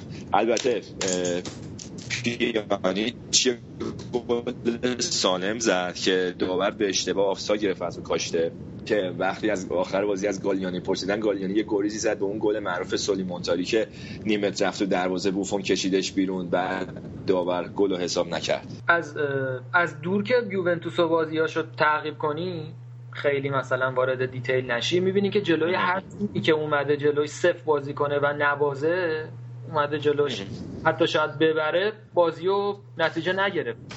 یعنی در مقاطع حساس که به زمین سفت رسیده، شاشش به زمین سرد خورده. چی میگن؟ ببین البته دقیقاً نقیض این حرفی که میگی، این همین آخر هفته تو چمپیونز لیگ بودش، جلوی لیون با یه نفر اخراجی که آقا بوفون هم یه بار دیگه برای انومین بار خودش رو ثابت کرد، یه پنالتی هم گرفت، یه حمله فوق‌العاده درخشان داشت. توی بازی فوق‌العاده لیون تو فرانسه شکست دادن و قشنگ کاراکتر یه تیم خیلی برنده و خوب از خودشون نشون دادن. منتهای مراتب میگم تو همه بازی‌ها اونجور که باید، اونجور که هوادارا توقع دارن، خودشون رو مسلط نشون نمیدن دیگه. منم مثل بقیه هوادارهای یووه این بازی‌ها رو تو سری آ که میبینم، این شکست‌های جلوی میلان و اینتر رو بیشتر از که ناراحت سری آ بشم، به چمپیونز لیگ فکر می‌کنم. چون تیمی که میخواد تو چمپیونز لیگ ادعای قهرمانی داشته باشه، باید خیلی زورش از این بیشتر باشه به نظرم. خب این بخش یوونتوسش بود. میلان داره چیکار میکنه؟ مونتلا به نظرت مربی هست که بتونه تیمو بیاره بالا و در اون صد نگه داره؟ یعنی بعد از این چند سالی که تیمای دوم یا مثلا چه میدونم دوم به پایین همینطور آسانسوری دارن جابجا میشن، روم، ناپولی، فیورنتینا و تیمای مختلفی بالا و پایین میرن، میتونه بالاخره این خودش رو نزدیک کنه به یوونتوس و بمونه تو اون شرایط؟ ببین مونتلا صد درصد به نظر من پتانسیلشو داره. اولا که خودشو ثابت کرده قبلا تو فیورنتینا، خیلی فوتبال هجومی و به قول رضا شناور خوبی رو به نمایش میذاشت، بازیاش هم معمولا پرگل بود. بعد اومد پارسال فکر کنم سمدوریا که اونجا اون رئیس باشگاهش چیزی تو مایه دلورنتیس ناپولی یه مقدار اختلال روانی شخصیتی داره، باش خلاصه به نتیجه نرسید. امسال اومد میلان، وقتی که میهایلوویچ رو دکش کردن رفت و انصافا ما ولی یادی هم بکنه از میهایلوویچ. این تیم الان میلان تا یه حدی هم مدیون میهایلوویچ هستش، چون دوناروما رو اولین بار میهایلوویچ بهش بازی داد، رومانیالی اون آورد، اصرار کرد بخرنش از روم، بوناونتو، کارلوس باکا، اینا همه مال دو... مال پارسالی هستش که میهایلوویچ سرمربی بود. اما مونتلا اون چهار سه سه همیشگی خودش رو خیلی خوب جا انداخته تو این تیم. و پرسیدی از دلیل محبوبیت این تیم، این بازی هم هفتاد و شش هزار نفر بلیت بازی رو خریدن، رکورد فروش باشگاه میلان رو زدن تو سن سیرو. به نظر من دلیل اصلش این استخوان‌بندی جوون و ایتالیایی اصل ایتالیایی اصل تیمه. ببین الان دوناروما هفده سالشه، این لوکاتلی که مسئولیت مونتولیوا توفیق اجباری شد برای ثابتش هجده سالشه، بین اینا دیشیلیه با بیست و سه چهار ساله و رومانیالی با بیست و سه سال سن پیر حساب میشن. آواز هم که بازیکن با تجربه شونه با بیست و هفت سال سن. بعد به اینا اضافه کن بوناونتورای خوش استیل اون جلو هم که سوسو و نیان خیلی وینگرای خوبی ان، اونام جوون و خوبن، و کارلوس باکا هم که یه شماره نه تمام عیاره و روی هم رفته. این این آدم به آیندهش میتونه امیدوار باشه. این مالکای جدید چینی هم که اومدن، حداقل آدم خیالش راحته که از سر نیاز مالی بازیکن نمیفروشن که بقیه تیم‌ها بیان این جوونا رو غارت بکنن. واسه همینه که میلان همین فصل بتونه به نظر من سهمیه چمپیونز لیگ رو بگیره و یه استخوان‌بندی خوبی درست کنه برای فصل‌های بعدش، اون کاری که باید این فصل انجام داده. خب حالا از این بازی و تیم‌های یوونتوس و میلان هم که بگذریم، لیگ ایتالیا مثل لیگ انگلیس و مثل لیگ اسپانیا اون بالا رقابت خیلی فشرده است. یعنی نمیتونی بگی که یوونتوس الان خودش رو کنده و جدا کرده و روم و ناپولی هم شونه به شونه اون بالاییه دارن میرن جلو. و از اینتر رده چهاردهم که بگذریم اون بالا رقابت داغه. خب ببین کلا من راجع این فصل که فکر میکنم که اینا هر وقت بتونن این ثبات واسه یه فصل کامل داشته باشن، تیمای دیگه اون وقت میتونن یه رقیب جدی باشن واسه فتح اسکودتو جلوی یوونتوس. چون مثلا فصل پیشم اینتر میلان تا نیم فصل قهرمان لیگ بود، اما بعدش سهمیه یورولیگ هم به زور گرفت. واسه همینه که الان زوده واسه قضاوت. ناپولی که با این مسئولیت میلیک خیلی ضربه خورد، الان اصلا تقریبا مهاجم گلزن ندارن. بعد ببینیم که آسر و میلان تا چه حد میتونن از خودشون ثبات نشون بدن. اما حالا که جدول گفتی، الان تیم دوم آسه رومه که همین الان یه نمایش خیلی خوب داشت، چهار یک پالرمو رو شکست داد و این ادین ژکوی بد رو فرمه الان، بکن با گلی که همین امشب زد، با هفت گل الان آقای گل لیگ تا اینجای کار. بعد ال شراوی و محمد سلام هم که وینگراشون الان خوب رو فرمن. من نگاه اینا هم گل می گل میزنن هم پاس گل میدن. و یه اشاره میخوام بکنم به پارادس، یه هافک جوان آرژانتینیه که تو میانه زمین بازی میکنه و این فصل فکر میکنم پدیده‌شو باشه، خیلی بازی ساز خوبی هم هست، خوب پاس میده، گلم زده این بازی. از آقا توتی هم بگو که تو دو تا بازی اخیر پنج تا پاس گل داده، مثل اینکه فصل آخر میخواد تو اوج بره کنار و مجسمه رو بذاره. این دو تا بازی میگه البته دو تا بازی یورولیگ فکر کنم منظورته.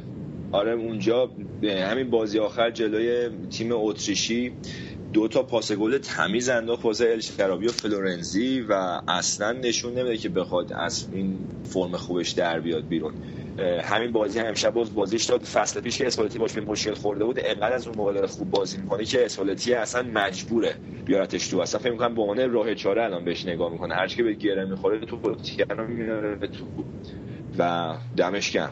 بعد یا حالا تو بیا یه خورده برامون از اینتر میلان بگو، آتالانتایی که دو یک اینتر تو خونه خودش شکست داد امشب و جلوی ساوثهمپتون تو یورولیگ یه بازی ناپلونی رو بردن، یعنی مثل که فقط یه موقعیت گل داشتن اونم کانتر با گل کرده.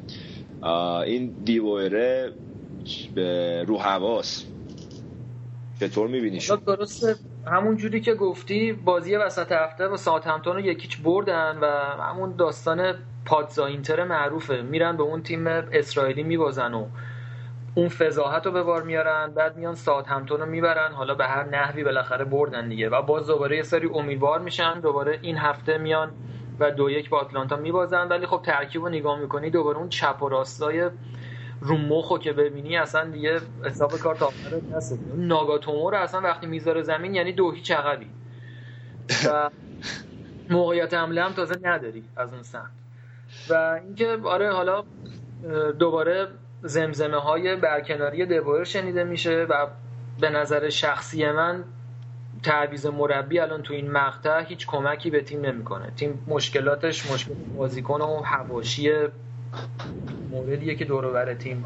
آخه میدونی به ترکیبش هم خیلی انتقاد زیاد میکنن. الان بعد مشکلی با بروزوویچ داشت بالاخره این هفته بازیش داد، این مراتب سر دو تا بازیکن خیلی بهش کلید میکنن، یکی بانگاهه که واقعا بازیساز خوبیه، این بازی هم نیورده داشت تو ترکیب، یکی گابیگوله که هنوز بازیش نداده و میگه که اینا الان آماده نیستن، بعد واسه همین زیاد بهش گیر میدن سر انتخاب بازیکن و قشنگ معلومه که تو باشگاه هنوز اون تو که باید جو تیمو دست نگرفته.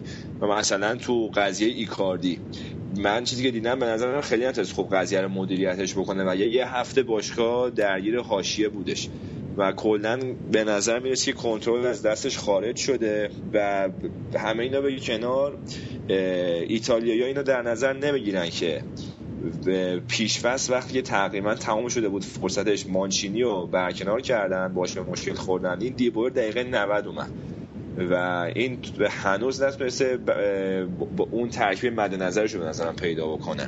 توقع بیجایی به نظر من توقع بیجایی از دیبور دارن که از الان جو تیمو در دست بگیره و رختکن رو کنترل کنه، اونم با این همه حاشیه و با این همه، بعد غیر از مثلا سه چهار تا بازیکن خوب با یه سری بازیکن بنجل، خب معلومه ترکیب جابجایی زیاده و جابجایی ترکیب البته.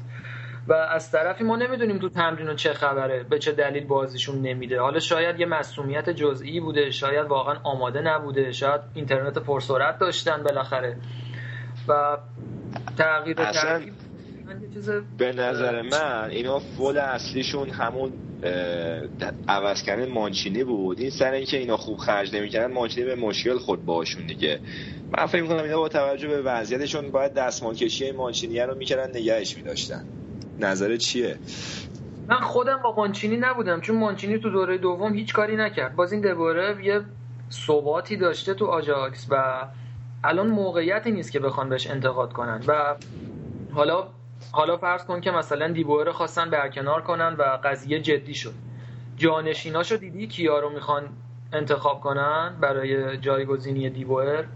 بهترین گزینه‌ها گویدولین که تازگی از انگلیس انداختنش بیرون، تو اودینزه مربی بوده، استفانو پیولی که مثل یویو تو این تیم‌های بیمورد ایتالیا میون جدولی بالا پایین میرفته، یه آندرا ماندورلینیه که اونم آتلانتا و اینا کوچ بوده، مربی بوده، رزومه درخوری نداره. آها بغیر از اینا این لورن بلان هستش. حالا قبل از لورن بلان یکیشونو نگفتی، لئوناردو هم جزو گزینه‌ها هست. آه لئوناردو، آره لئوناردو که اصلا تو پاریس سن ژرمن مدیر فنی بود یه مدت.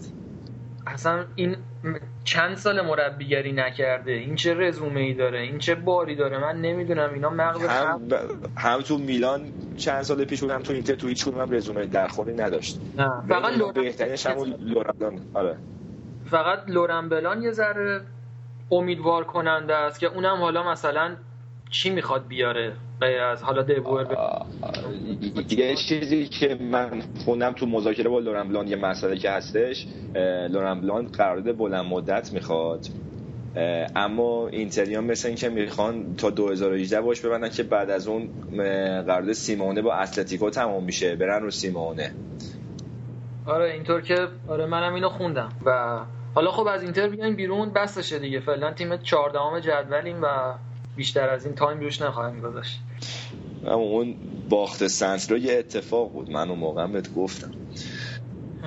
خیلی خوب آقا، اگه از تیم‌های ته جدول بکنیم بریم یه ذره راجع به بالای جدول صحبت کنیم. راجع به روم صحبت کردیم، راجع به ناپولی هم بگو دیگه. ناپولی گفتم اشاره کردم، این الان مهمترین مسئله تو باشگاهشون هست اینه که این میلیکه که مصدوم شده جایگزین ایگوین آورده بودن، تمام برنامه‌شون ریخته به هم، الان یه مهاجم مرکزی گلزن ندارن و این تاکتیک‌های ساری هم همش بسیج فصلش به ایگوین داشت.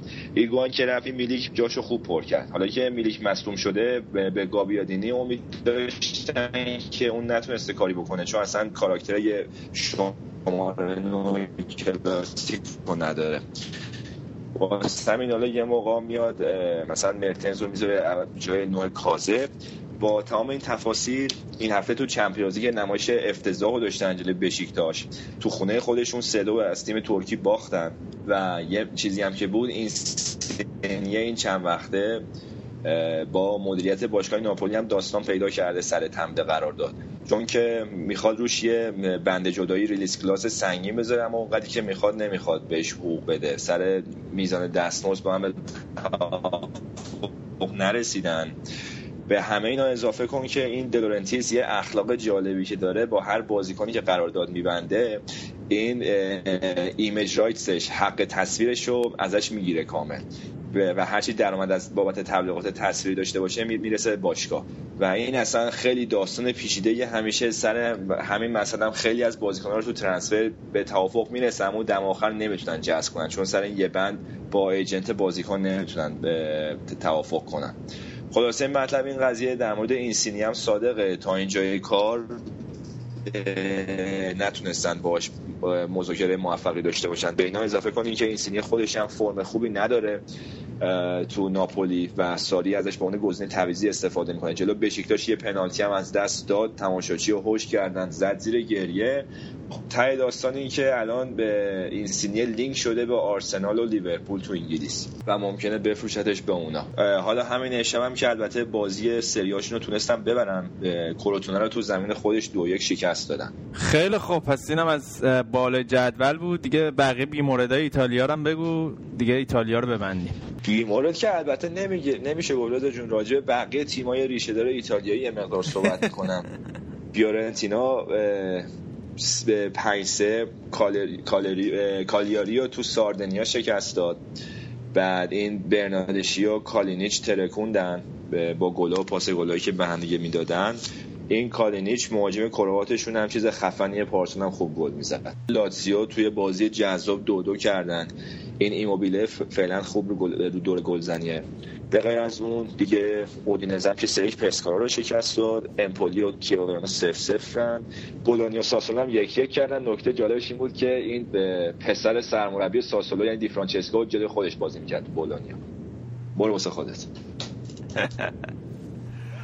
خیلی خوب، این اینم از خانواده‌های قسمت خانوادگی ایتالیا این هفته هم. دیگه اگه موافق باشی شاید جون ایتالیا رو این هفته ببندیم، بریم سراغ بخش اسپانیا که اونجا رقابت برخلاف ایتالیا خیلی نزدیکه. الان داشتیم نیم ساعت میگفتیم اینجا نزدیک رقابت. آره ولی آخرش معلوم میشه چی میشه دیگه. اون عینک بدبینی تو بعد برداری به لیگ نگاه کنی شما. خیلی خب آقا بریم سراغ اسپانیا.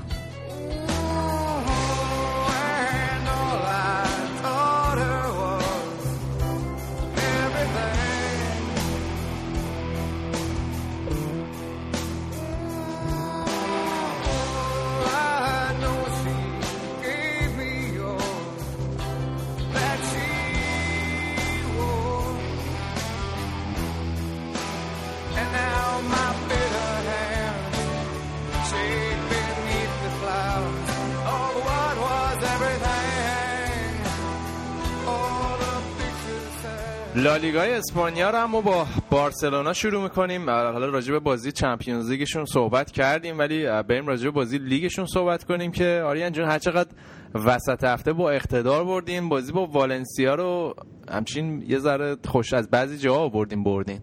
نه آقا اینجوری نیست، بفرمایید شما بخواید تیکتو بفرمایید.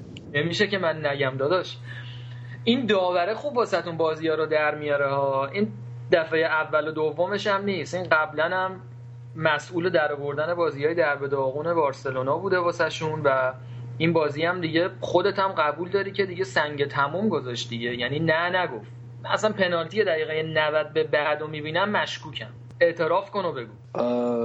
این داوره که داری میگی داوره ال کلاسیکو هم بوده فکر کنم، حداقل داوره دو تا ال کلاسیکو بوده. ال کلاسیکو سرویس کرده بود رو حالو دیگه، قیافتشو میبینم منظر من داوری که داوره ال کلاسیکو داوره بدی نیست، چون که تو اروپا هم معمولا این داوره داوره مهمیه. حالا این حرف چیز داوری صحبت داوری میشه، اینقدر موارد مشابهت من دفعه بعدی میام برات، بذار یه سوتی داوری ببینم. بعد ولی این که داور اینجا اشتباه کرد، اشتباهش هم واقعا به نفع بارسا تموم شد. نمیدونم اون ب... اون گل اول اونجایی که من داشتم بازی ازش میدیدم میگفتش که آفسایده روی قانون و اینا، بعد یه هایلایت ایرانی دیدم اونم داشت میگفت جالب بود، اونم میگفت آفساید. من خیلی میگفتن قوانین جدیده، ولی خب گل اول یا آف... اگر به اون گل میگن آفساید اون خیلی واضح بود نگرفتنش، و گل اولی که بارسا زد منظورم، و بازی بازی پایا پایی بود، یه سری حاشیه هاش به نظر من خیلی بیشتر بود از همین بحث داوری.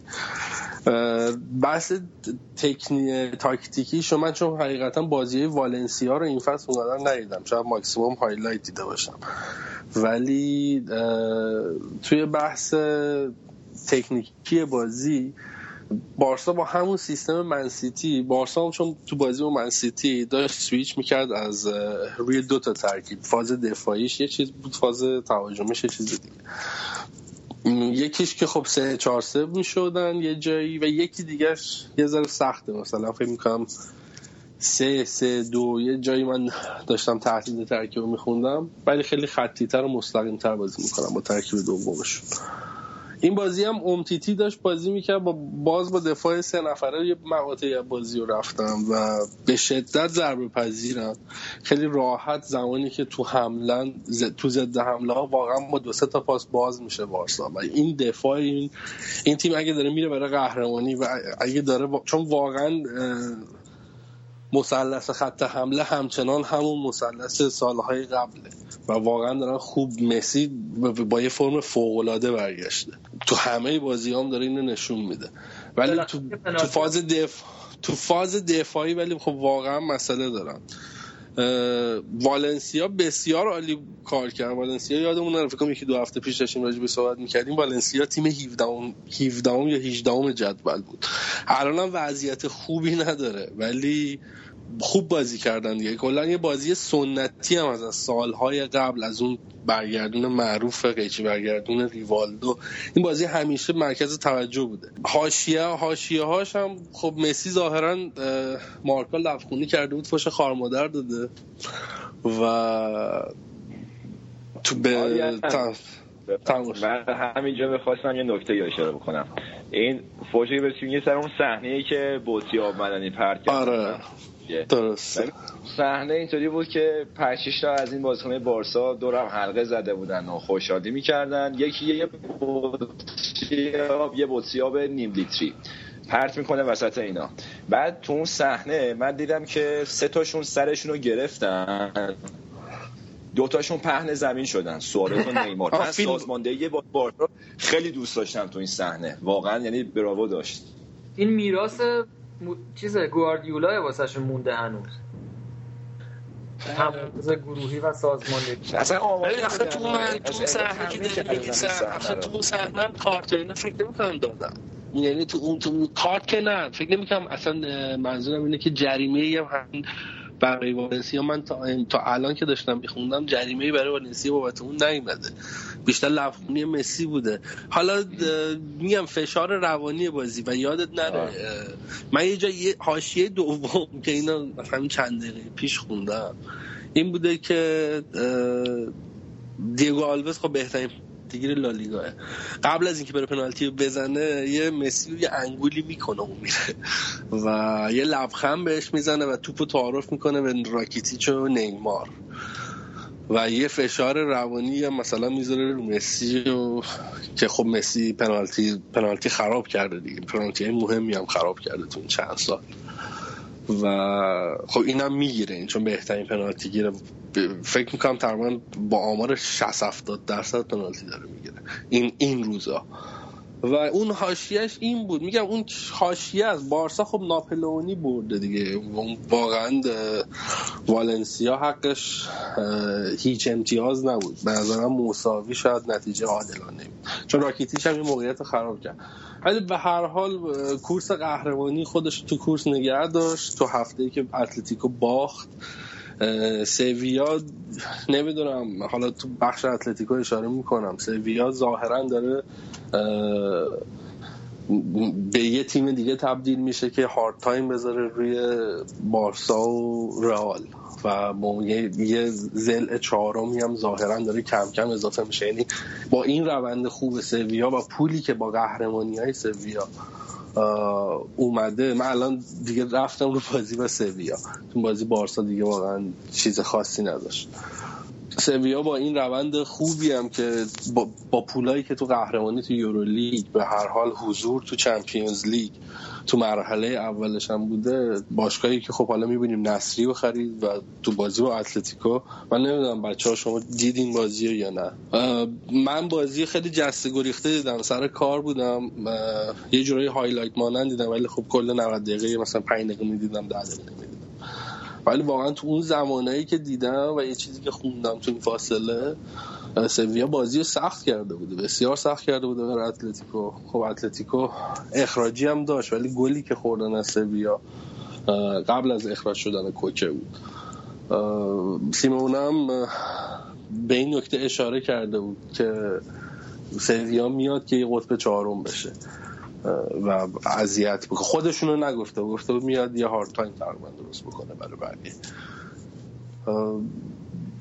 اخراج کوکه کوکه هم از اون و خب اتلتیکو بعد از رفتن کوکه فلج شد بیشتر تو فاز تهاجمیش، به خاطر اینکه کوکه رو این هفته‌های اخیر بازی داشت میداد میونه زمین، با رفتن کوکه مجبور شد که یه خط بکشه عقب‌تر و خب عملا قدرت تهاجمی تیم هم رفت. آقا حالا بریم سراغ رئال مادرید، این گل پسر ما مثل که این هفته هم گل کاشته باز بردیا، پسر مشترکمون مراتاب. اصلا زیدان هر دفعه که به این بازی داده و نه تنها این، به اون جک جوونایی که اون هستن آسنسیو و واسکز و نمیدونم کوواچیچ و برا بچه‌ها ضرر نکرده، ولی خب تحت یه فشاری قرار داره که به معروفه بازی بده دیگه، یعنی بازم وقتی که رونالدو حتما باید بازی کنه و بنزما رو بازیش میده، جا برای اینا سخت میشه و جرأتش هم نداره که از اول اینا رو بذاره رو نیمکت. ولی خب موراتا امروز تا اومد زمین ده دقیقه بعدش گل زد، رو همون سماجت و سرسختی خاص خودش که تو خط حمله داره. ولی اولا رئال که وسط هفته یه بازی راحت و برد در چمپیونز لیگ که از اون میگذریم و زیاد دیگه زد دیگه چهار پنج تا بهش زد و پنج یک زد و خودشو آماده کرده بود و سیو کرده بود برای این بازی. و مثل همیشه پپه و واران خیلی خطرناک سوتی میدن و حالا الانه که میتونن جبران کنن، ولی توی بازی‌های سنگین‌تر این عدم ثبات این دوتا یه ذره کار دست تیم خواهد داد. و باید اینم گفت که کیلوناواس یه موقعیت خیلی مشتی رو گرفت، یه چیپ رو گرفت که شاید کار هر دروازه‌بانی نبود و بازی رو در آورد برای رئال. ولی به هر حال با این برد جلوی تیم سرسخت اتلتیکو بیلبائو که بالای جدولم هست صدر جدول رو به دست آورد، این نتیجه رو هم با زور بازوی خودش به دست آورد. آریان جون داوری و اینا کسی حالی بهش نداد و اینم باید گفت که البته تکراری هر دفعه میگیم، ولی کاسمیرو تا وقتی که نیست اون وسط عذاب شلم شوربای برای رئال و کسی نیست که جمع کنه وسطو، کسی بهشون بوت یا پرخونی در حد بازیکن بارسا آمادگی دارن، بالا دو سه تاشون دارن، مثلا پپه خوب غلط میخوره. آقا این بحث زرد تیک انداختن به بارسا، شایان جان بارسا یه تقلب اینجوری میکنه شما میرین یه لیگو میخرید، کلکل دیگه چند ربطی واقعا نداشت سوالت، میزنی تو زردی بعد زرد جوابتو بدم. آخه البته قیاس ملفارق بودی که کردی، مثلا اینو من بدم به پرونده نیمار و مالیات های مسی و ولش کنم. آقا شما رفتی یه دسته پایین‌تر برادر من. تو مملکتی که برای خیلی قابل تصورتره آدم بتونه دادگاه ایتالیا رو بخره. برلوسکونی نخست وزیرشون بود، حساب کن.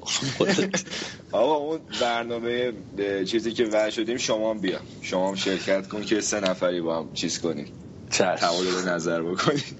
چشم. از این زردیا بگذاریم برسیم سر بحث اصلی.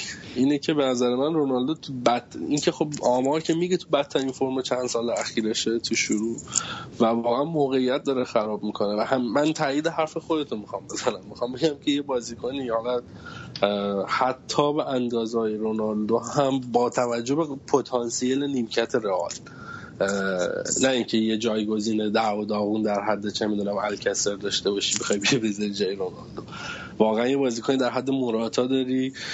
به هر حال دستت خیلی بازه، میتونی اون نقش رو به بیل بدی، اون نقشی که رونالدو کما این که تو بازی امروز من کوچولو نگاه کردم بیل واقعا خوب بود چون وسط ضبطمون بود، خودت هم اشاره کردی گفتی بیل هیولاه واقعا، ولی رونالدو تو فرم بدیه و خب الان یه تیکت قسمت تیکش هم اینه که خب عوضش مسی تو فرم فوق العاده ایه و این در حد باز این جایزه‌ای که اونقدر هم دیگه معتبر نیست، انقدر راجبش حرف زده شده، ولی مسی پنج شش تا بازی واقعا فرصت داره تا بتونه که نظری کسایی که دارن رأی میدن و برگردونه به رأیی که حالا مثلا امسال بتونه، چون مسی هم سال بدی رو نگذرونده و حال دو تا تا فینال کوپا دلری رفته نه فین فینال کوپا آمریکا رفته و از اون هم با بارسا دو تا جام برد، الان هم تو این نیمه دوم سال فرم خوبی داره. عوضش رونالدو بعد از اون مصدومیتی که تو جام جهانی به نظرم واقعا خودش کشوند تو جام جهانی جام ملت‌ها جام جام ملت‌ها و رونالدو تو اون خود همون تورنمنت هم مصدوم بود، از اواخر فصل تو رئال مصدوم بود و واقعا قمار بزرگی کرد و برد و حال با تیم ملیش هم یه جام گرفت و یه افتخاری که حالا حالا ها به اسم رونالدو تو عرصه ملی میمونه. ولی خب اون مصونیت به نظر من با اینکه تابستون خیلی خوب هم به حال زمان شصت روزه‌ای داشت برای ریکاوری، ولی رونالدو به فرم قدیمش دیگه باز نگشت. رونالدو داشت تغییر فاز میداد، همون اتفاقی برای مسی افتاد، مسی یه خط اونها تقریبا دیگه داره عقب‌تر بازی میکنه، یه چیزی بین اون دو خط داره بازی میکنه و رونالدو کاملا شد یه مهاجم تارگت دیگه. این سال سال پارسال من خیلی یاد اینزاگی میافتادم، یاد فن نیستلروی میافتادم، یه مهاجمی که فقط گل بزنه دیگه، تو کارهای تیمی اونقدر شرکت نمیکرد، وظیفش گلزنی بود و داشت به بهترین شکل انجام میداد.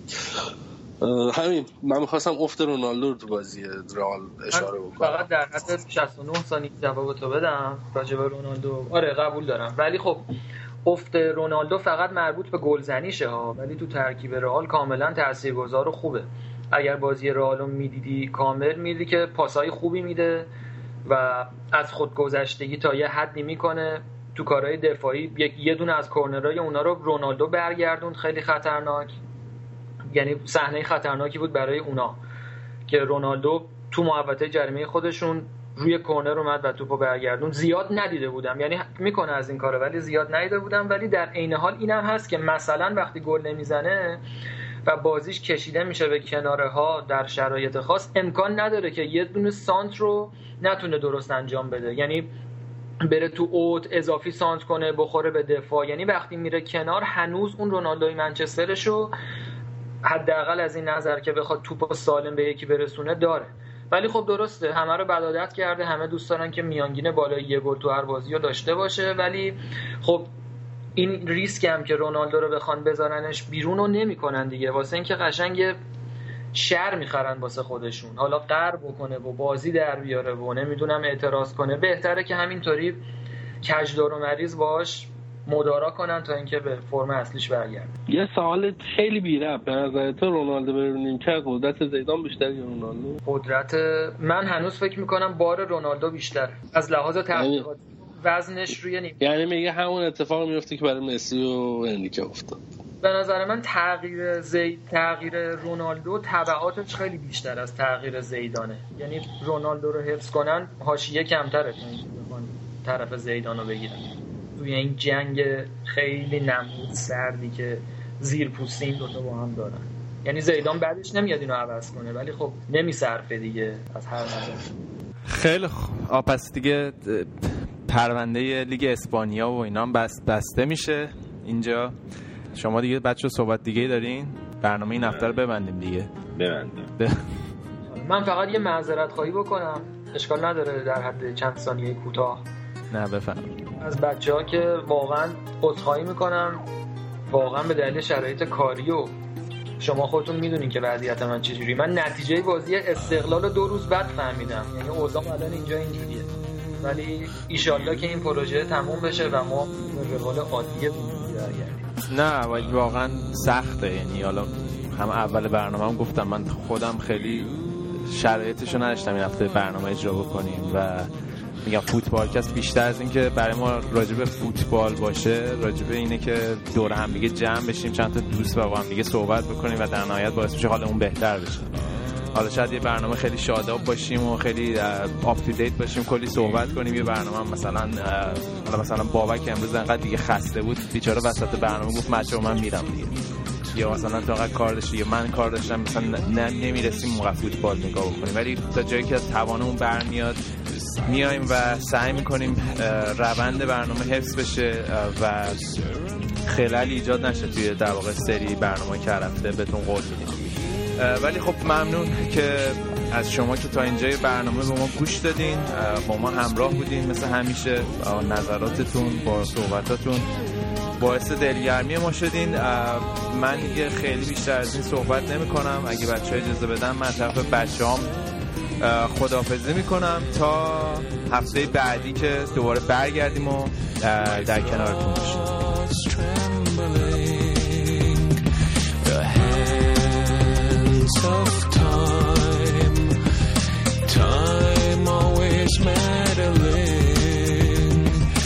Silence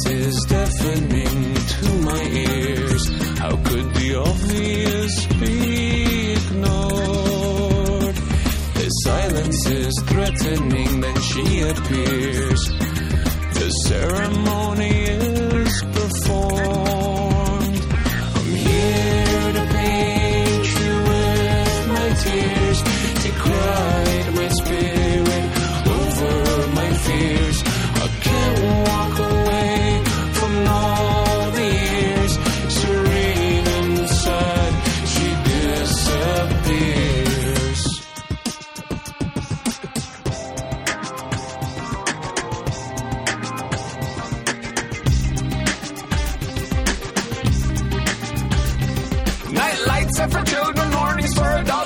Egalitarian equinox. The hands of my mind, my thoughts trembling. The hands of time, time always meddling. Silence is deafening to my ears. How could the obvious be ignored? The silence is threatening and she appears. The ceremony will always be performed. The silence is deafening to my ears. Seized by the impressions of passers in the night.